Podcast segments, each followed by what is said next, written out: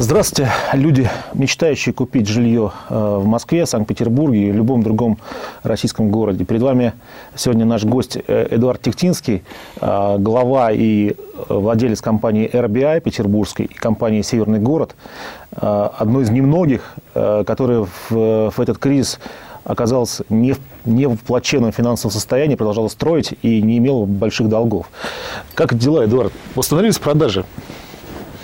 Продажи идут достаточно хорошо, на самом деле. Ведь упали продажи у нас только в конце 2008 э, года, когда действительно все люди растерялись и дальше постепенно стали восстанавливаться. Сначала в домах высокой степени готовности, а потом люди стали постепенно разбираться. То есть, если раньше они просто покупали в домах высокой степени готовности, потом стали смотреть компании, кто строит, кто не строит. Если компания не строит, так они прекратили в любой степени готовности покупать. Если компания строит, то стали и на нуле покупать. Так что, в общем, в целом грех жаловаться. А как ты вообще стал предпринимателем? Что тебя сподвигло? Где это было? От студентов предпринимателя, от рабочего, от инженера? Где вот начало расскажи? Про мотивацию. Вот Интересная история. У меня родители были врачи, угу. ну и, в общем, социально не очень успешные люди. Там отец и болел долгое время, и у меня это было вот с детства желание быть успешным. Тогда в советское время было не очень понятно. Я мечтал быть адвокатом, потому что других профессий, вот, которые какие-то такие творческие, было, было непонятно. Я как-то, по-моему, в пятом или шестом классе заявил, что у меня будет свой водитель и домохозяйка. И это было очень, так сказать, очень всех повеселило. Это гости, гости еще были, там очень всех повеселило. В 19 лет у меня был свой водитель и домохозяйка. В общем, а, то есть... Э, Какой год был? Это был 92 год. Ага. Вот, то есть... Пора бы, да. Да, да, да. да. А, первое время вот это был драйв, э, желание как бы всем доказать из там условно неблагополучной семьи, ну там угу. что-то у людей были у детей там кроссовки, еще что-то у меня не было, то есть вот этот вот э, вот эта мотивация, она тянула меня то там 4-5 студен... лет. То есть да. ты студентом что-то замутил уже? Да, я во втором на втором курсе уже практически. Какого там, института? Политеха, я Политеха. учился на экономическом факультете политеха. Что начал делать? Компьютеры? Не, мы э, практически сразу я стал заниматься недвижимостью. Я в 20 лет уже... Э, только маклеры были в это время. Я пришел в агентство по недвижимости и с э, там, помощника президента, собственника американца, за год я стал а, генеральным директором Интераксидентал. Интераксидентал, да. Вот и в конце... Потом он уехал, американец. Да, он, ну, я, уш, я ушел уже через год, он как-то оказался в этом плане мудр, я полез в эти все финансовые отчеты, стал говорить, где деньги, где деньги. Он говорит, слушай, наверное, тебе уже пора свой бизнес делать. Ну вот я ушел, и я помню, появилась RBI, то есть это, это а, был уже 92 да. на, на канале Грибоедова, по-моему, был, да? Не, она была на Восстание. На Восстание, да. На, на канале Грибоедова был Дом Плюс. Дом Плюс. Да. Вот. И, а потом появились уже другие мотивации. Конечно, эта мотивация, она быстро издыхает, то есть кому-то что-то доказать. Ты начинаешь искать другие мотивации, сделать что-то достойное там, и оставить что-то после себя. Когда зарабатываешь первые деньги, надо, ну, я искал для себя какие-то мотивации, почему мне надо делать это дальше. Я понимал, что я не вижу другого пути для самореализации пока сегодня. И бизнес – это моя возможность самореализовываться и делать что-то на самом деле красивое. Насколько упали цены на недвижимость в Питере? Ну, они упали на 10% в рублях, но вот в долларах, считай, в полтора раза где-то упали. То есть то, что строило массовое жилье, то, что стоило там 3 тысячи долларов, сейчас стоит 2 тысячи. Ну, грубо говоря, там 60-70 тысяч рублей. А в Москве? В Москве примерно такая же ситуация, полтора раза в долларах. Но э, рынки-то совсем разные в Питере и в Москве. То есть в Москве совсем другая то ситуация. галстук есть нужно? Галстук есть нужно. Куда ни как ни крути. Не, в Москве, понимаешь, она в чем ситуация другая? Москва, в принципе, она более жесткая, потому что там колоссальные кредиты и очень большой объем а, готового жилья, которое просто никто не покупает. Соответственно, люди ведь на что рассчитывали? Что мы будем кредитоваться, жилье готовое растет в цене, рынок растет, готовность растет, на этом наживем. А в Питере практически, практически ни у кого таких мощных кредитов нету и, и нету нераспроданного объема готового жилья. Угу. То есть нулевые циклы не распроданные, которые стоят а в середине. почему в мире, вот, ну, во всяком случае, под миром, я больше Америку подразумеваю, где я 6 лет прожил, там никто не продает на нулевом цикле или на каком-то цикле, а там продают квартиры. а, и девелопер идет, занимает деньги в банке и так далее. А у нас продают на нулевом цикле. Что за абсурд? Вопрос к финансовой системе нашей. Если бы у тебя ипотека была там по 4% или по 2%, и строительный кредит ты бы мог взять там на, на 7 лет там под 5-6% годовых, то тогда бы власть могла бы и ужесточить правила такого рода, да, то есть она могла бы сказать, что, пожалуйста, вот там берите 10% при какой-то предоплату, а все остальное, пожалуйста, когда дом будет готов. То есть здесь надо начинать с финансовой системы, а потом ну, большая же разница в цене, это второе. То есть все-таки жилье на первичном рынке стоит значительно дешевле. А в третьем структура финансирования разная. Ведь у нас здесь первым платежом во многом служит приватизированная квартира. То есть, по сути, э, это государство и передало как бы, ну, вот в качестве э, Подарок. так сказать, наследство, да, наследство вот э, в новую эпоху со своей квартирой, да, и, соответственно, люди в основном доплачивают, потому что меня там часто спрашивают, и товарищи все смеются, говорят, ну как люди, а где там люди могут платить по 2000, где такие люди, где они зарабатывают, они все считают, я говорю, это все скрытые обмены практически. Это не то, что человек заработал там на всю квартиру. У него была одна квартира, там трехкомнатная, он купил двухкомнатную, однокомнатную, что-то накопил, где-то занял. То есть это все речь идет практически об обменах с доплатой в ту или иную сторону. И здесь финансы становятся, конечно, полегче в этом плане. Расскажи нам, что, что сейчас вообще куда можно пойти, где э, приложить усилия. Если бы ты был сегодня молодым предпринимателем, какие-то видишь ниши? Знаешь, на самом деле ниша... Оппортюнити вот это вот знаменитое, угу. возможности, потому что кризис же, вот эта возможность ты видишь. На самом деле, я тебе, знаешь, что могу сказать? Простую вещь. Кризис не кризис, очень много возможностей на рынке малого бизнеса, потому что угу. культура сервиса очень низкая, и что не возьми, вот, например, мы с чем столкнулись 3-4 года назад, мы искали компанию, которая бы эксплуатировала наши дома. Даже Северный город, вот наш бренд, чтобы эксплуатационная компания отвечала тому качеству, которое мы людям даем. Мы не нашли, пришлось создать свою. Ну что для меня это бизнес, не бизнес там. Но, и, слава богу, не трачу время, сидит там директор, управляет этим процессом, но мы даем нужный сервис. Идите, делайте эксплуатационную компанию, участвуйте в тендерах и, и управляйте. Но это и же не, не малый бизнес. -то. Это, это малый, но она приносит там прибыли там 200-300 тысяч долларов в год. То есть, ну, малый, не малый, я считаю, малый, наверное. Ну, Народу много, но Бизнес, бизнес малый. Да, да, бизнес малый, да. Я считаю, что в сервисе очень много возможностей для малого бизнеса. Перспективный бизнес управления недвижимостью. Еще какие?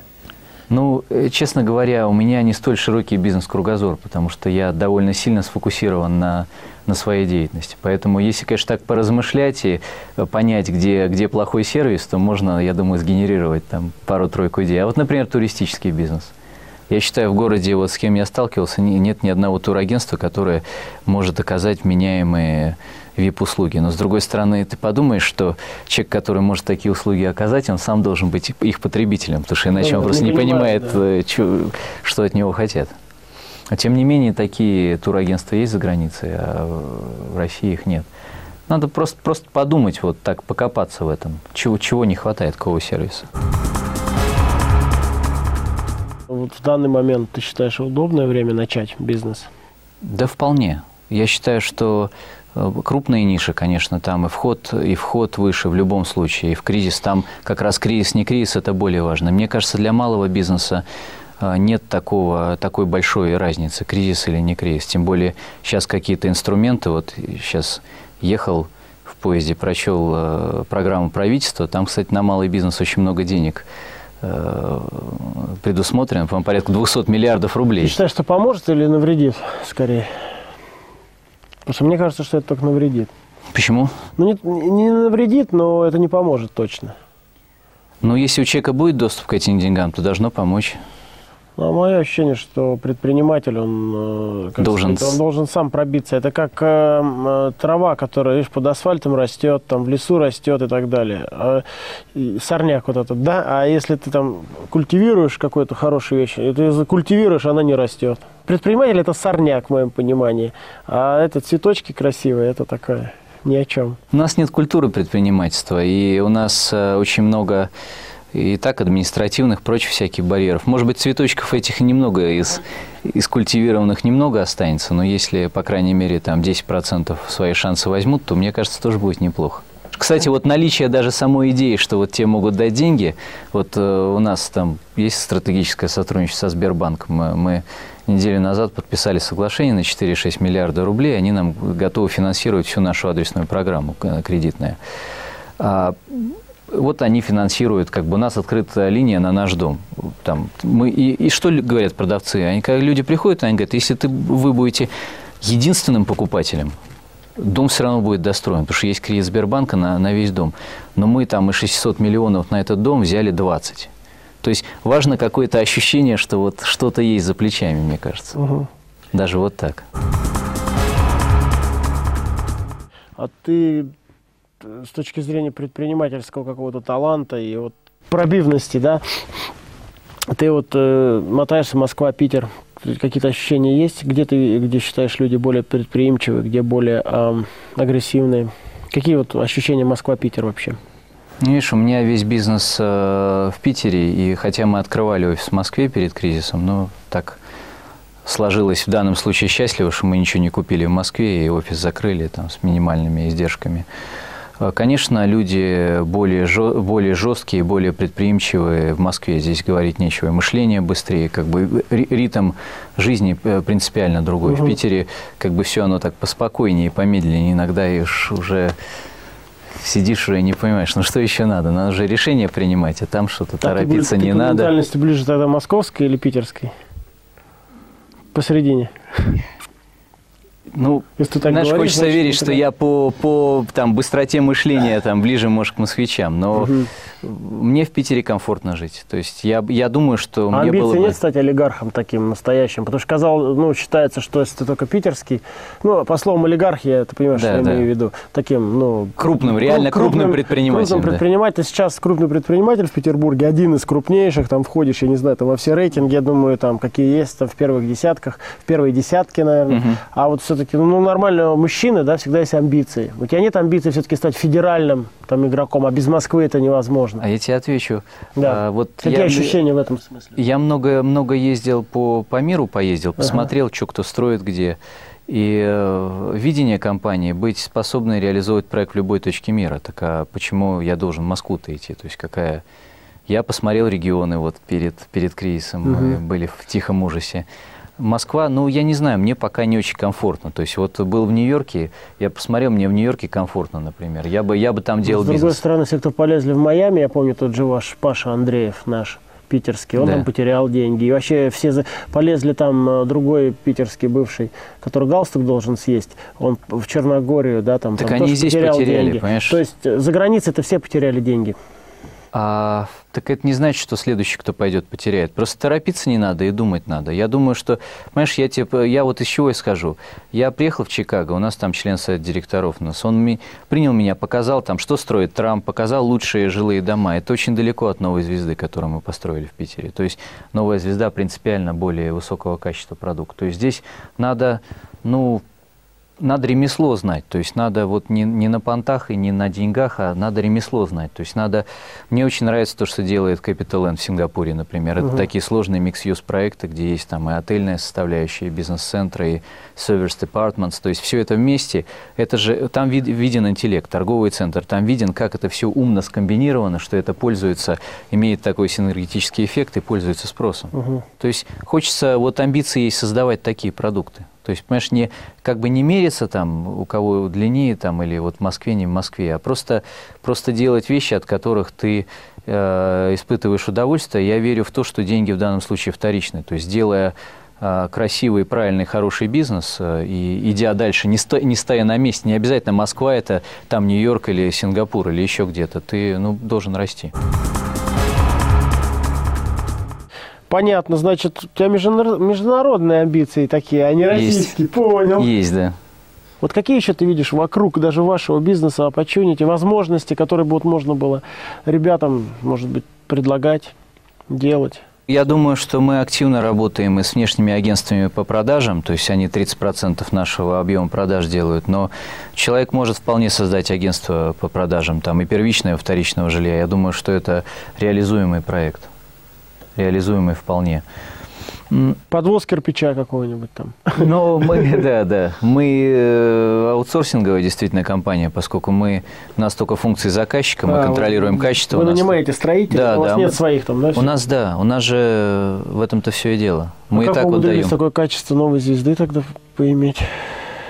Ну, там была интересная, кстати, схема. Мы наняли там Бовис компанию, и вместе с Бовисом мы создали такую совместную, совместную управляющую команду. Бовис это очень там известный констракшн менеджер они построили это вот, э, там, например, башни-близнецы, вот эти Куала-Лумпур, э, Петрониус, да, потом, ну, Понял. много чего по всему миру, они опытные в этом деле. Ну и там вот интересно, как контроль качества, там какие-то приезжают люди из Польши приехали, говорю, что этот э, делает?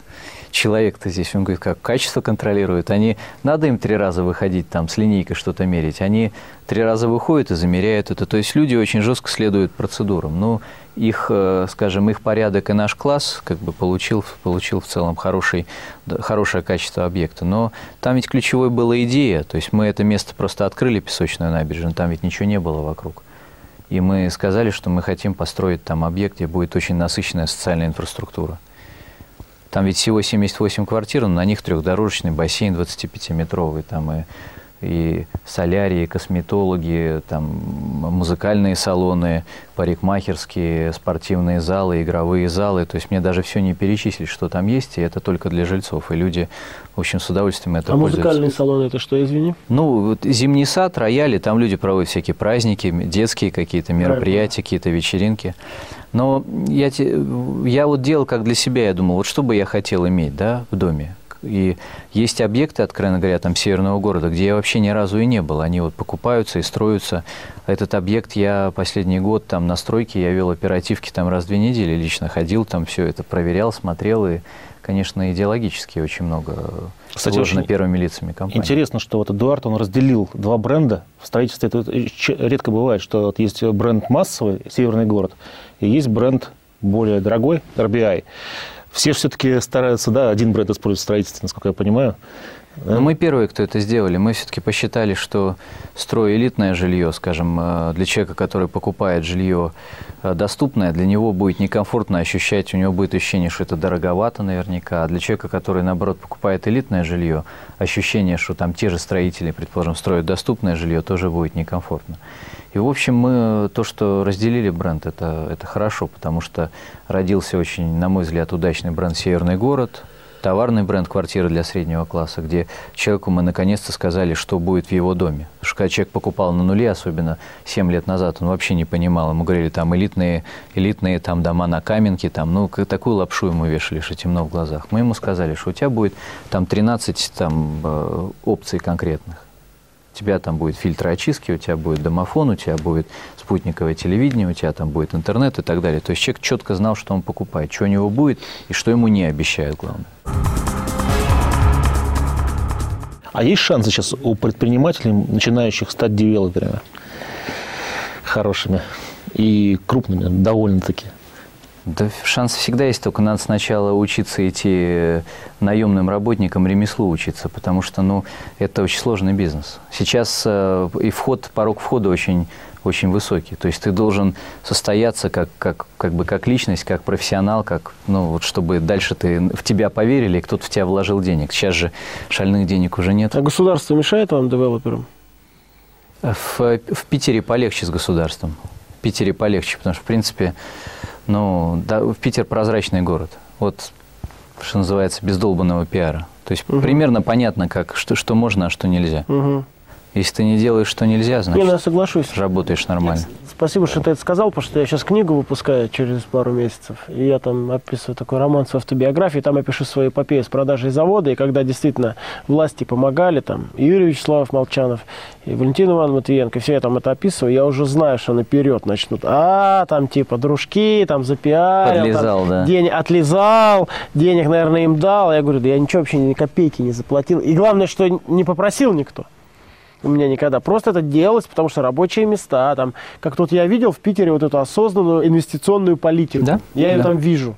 Не вижу в Москве совершенно. А ты понимаешь, если, если люди э, никогда так не работали, то они же никогда не поверят, да? То есть они будут говорить, ну да, ну конечно, подмигивать, ухмыляться там и так далее. да, конечно, да. ну что же он скажет, что ли? и так далее. Потому что им даже не представить, что есть люди, которые ну, просто делают свое дело. О чем? Ну да. То есть э, все вот то, что люди говорят, что бизнес не сделать, потому что чиновники мешают, э, это все э, надумано. Не, не надо обобщать. Это же есть малый бизнес, там всякие СЭС, пожарные. Я не знаю.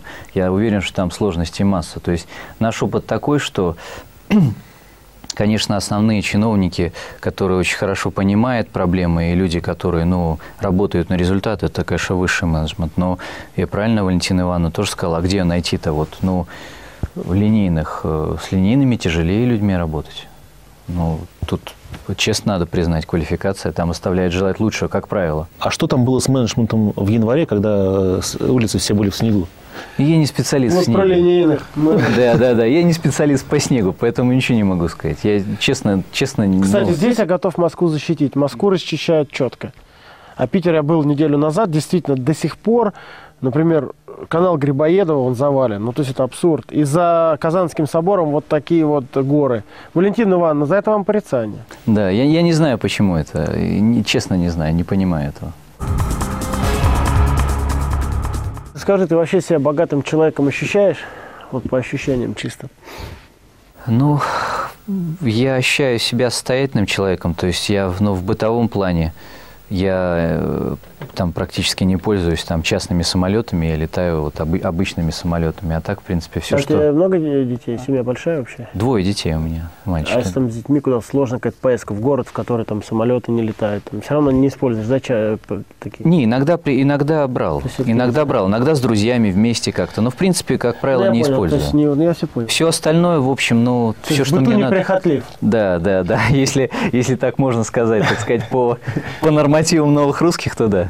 Ну да. ну, А все остальное, что мне надо, я могу себе позволить. петербургский интеллигент. Да, да, а да. как настоящего петербургского интеллигента а, оценил журнал «Финанс»? Ты не помнишь в последнее время? Или Ну, Forbes? это Олег скажет. По-моему, в 300 миллионов долларов. 300 миллионов. Ты как это 300 миллионов долларов? Ты считаешь, что они тебя оскорбили? Или это близка оценка к твоим ощущениям? Ну, Олег, я с тобой согласен в определенной мере. Там э, ме- мериться и оценивать эти цифры. Я думаю, что, я думаю, что, наверное, она великовата. Наверное, цифра, может быть, в, нынешних временах там несколько меньше. Но я как бы стараюсь вообще это никак не комментировать и не реагировать. Это Ну, не, так- те- не тешит мое тщеславие. и Ну, да. как ну, у бы- нас такая передача, у нас Да. бизнес-секрет, нам надо чего-нибудь секретненького, такого жареного, с фактом. А сколько в 2009 году был объем продаж? Под сотню миллионов не так много, понимаете? Поэтому, конечно, э, амбиция такая маленькая компания.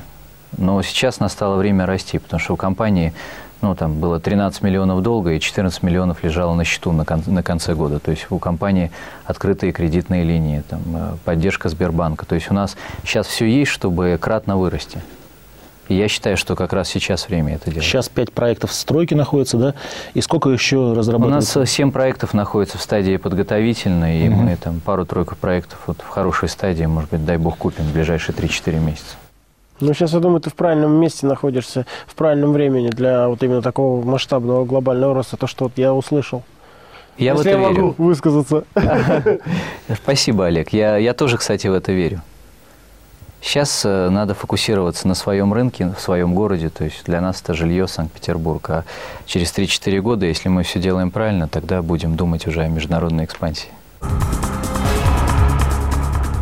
Эдуард, расскажи, пожалуйста, нам всем, какие были у тебя ошибки в бизнесе? И вот, если можно, даже более детально, вот там даже с какими-то цифрами, с датами. Что, и что ты сделал неправильно, за что тебе теперь обидно, жалко, и что бы ты сделал не так, а мы на этом научимся с, вот, с ребятами.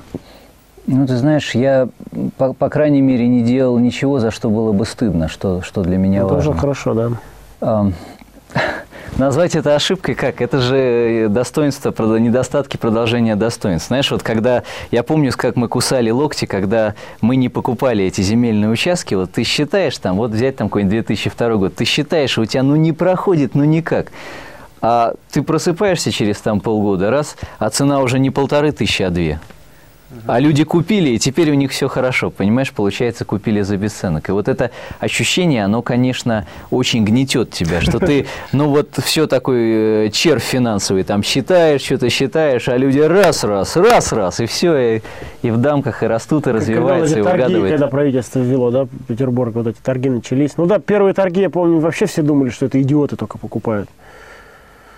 Цены сильно загнали под конец, но тем не менее изначально, конечно, я, я вот что скажу, что я в силу того, что я человек консервативный, осторожный, я вот э, предпочитаю всегда шагать в зону ближайшего развития. То есть сейчас есть чувство, есть уверенность в себе, понимаешь, есть ощущение, что ты это не только считаешь, ты это чувствуешь. Вот я говорю, что ну да, давайте посчитаем, но вот я знаю, что там 200 долларов с метра, я это куплю, это пройдет. Раньше такого не было. И вот где-то интуиция, она при как сказать, при, притапливалась. То есть, потому что вот цифры не проходят, страшно. Еще не было вот чувства такой внутренней силы и внутренней уверенности. Вот хорошо, когда эта вещь появляется, когда появляется определенный драйв. И вот правильный баланс между вот этими расчетами и драйвом, мне кажется, вот к этому а, должен стремиться там начинающий предприниматель. Вот про ошибки не приходит в голову что-то вот такое детальное рассказать. Если вообще людям сказать, то я считаю, что человек вообще должен начинать с создания своего собственного мировоззрения. Потому что это его, это его стержень, он должен ходить на курсы, читать книги, думать, там, общаться с друзьями. И, потому что на этот стержень все нанизывается. Это первое. Второе, он должен стараться заниматься только любимым делом. То есть он должен ставить себе задачу, неважно, что это, но он должен любить э, то, чем он занимается. И третье, он не должен э, идти с собой на компромисс по ключевым вопросам. Уж, по крайней мере, ни в коем случае из-за денег. Потому что не в деньгах счастье, не в их количестве, а как бы ты просто помножаешь себя на ноль, если ты идешь на какие-то компромиссы. Если уж человек дошел до этого, то следующее, о чем он должен думать, как мне кажется, о том, что он после себя оставит в этом мире. То есть вот такой коротенький рецепт для молодых предпринимателей, как бы такие шаги. Как же совмещать предпринимательство, то есть э, желание заработать, с тем, что э, нельзя делать что-то, чтобы э, ради денег? Надо желать сделать хорошую, хороший продукт или хорошую услугу, а деньги, они придут сами за этим. Если ты, если ты в правильном месте делаешь хороший продукт, хорошую услугу, деньги, деньги придут. Это никуда не денешься, вообще никуда. потребителя. Да, да, он тебе заплатит, сторицей заплатит. Так и есть. А если ты нацелен его развести, то ну, он тебе плюнет в спину и больше не придет никогда. Ты, ты же, насколько ты бежишь, это ключевой вопрос. Если ты бежишь на длинную, то... Ну да, я не знаю, откуда это идет. Я не думал об этом, нужно подумать явно это имеет какие-то исторические корни, но э, в современной России действительно отношение к потребителю это именно такое развести, втюхать, ну такие глаголы, да, приходят, засадить, там, парить и так далее. То есть какие-то краткосрочные вот такие, это фундаментальная проблема.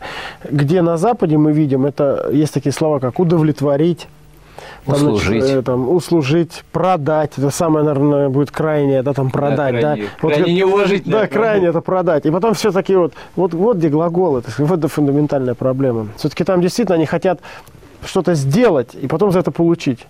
А у нас как бы вот, вот, вот засадить, продать деньги и убежал, все. Завтра, завтра нет. Эдуард, э, вот там сейчас сидит наш, смотрит э, молодой парень, 16 э, лет из Петербурга, и нужно сказать ему напутственные слова. Ну, вот, Олег, Возможно, я... учится в политехническом институте, кстати. Я сказал уже, Олег, я вот считаю эти пять принципов, я могу их только повторить, если, если это необходимо. Да. Вот, то есть первое Повтори, нужно... пожалуйста, я не уловил сейчас пять принципов. Первое, нужно формировать свое мировоззрение. То есть это... это Личный тот, кодекс. Да, твой, тот стержень, с которым, э, та система ценностей, с которым ты будешь жить. То есть надо там читать книги, ходить на тренинги, беседовать с друзьями, самому думать об этом, тратить время, размышлять. Второе, нужно э, стремиться к тому, чтобы заниматься любимым делом. Это крайне важно. Третье, нужно не изменять себе и этому кодексу, и уж тем более ради денег никогда это не делать, потому что деньги, не в деньгах счастья, это уж точно не в их количестве, поэтому ну, от изменяя, ты помножаешь себя на ноль. То есть ты перестаешь быть тем человеком, которым ты был. И если ты этого достиг, значит, надо думать уже о следующей задаче, что ты после себя оставишь в этой жизни. Четыре. Ну, четыре, значит. Я так... Ну, и пятая удача всем. Да, да, пятая удача всем. Без удачи-то как? Конечно, удача – это самое главное. Ну, очень приятно было с тобой пообщаться. Был такой, знаешь, э, как шампанское такое, лег, легкое, игристое и, и хороший, мне кажется, такой разговор. Спасибо, Спасибо, большое за Олег. время, за то, что приехал так далеко, на Сапсане. не Да, был. да, на Сапсане, да. Спасибо, Эдуард. Приятная атмосфера, очень Спасибо хорошо пообщались.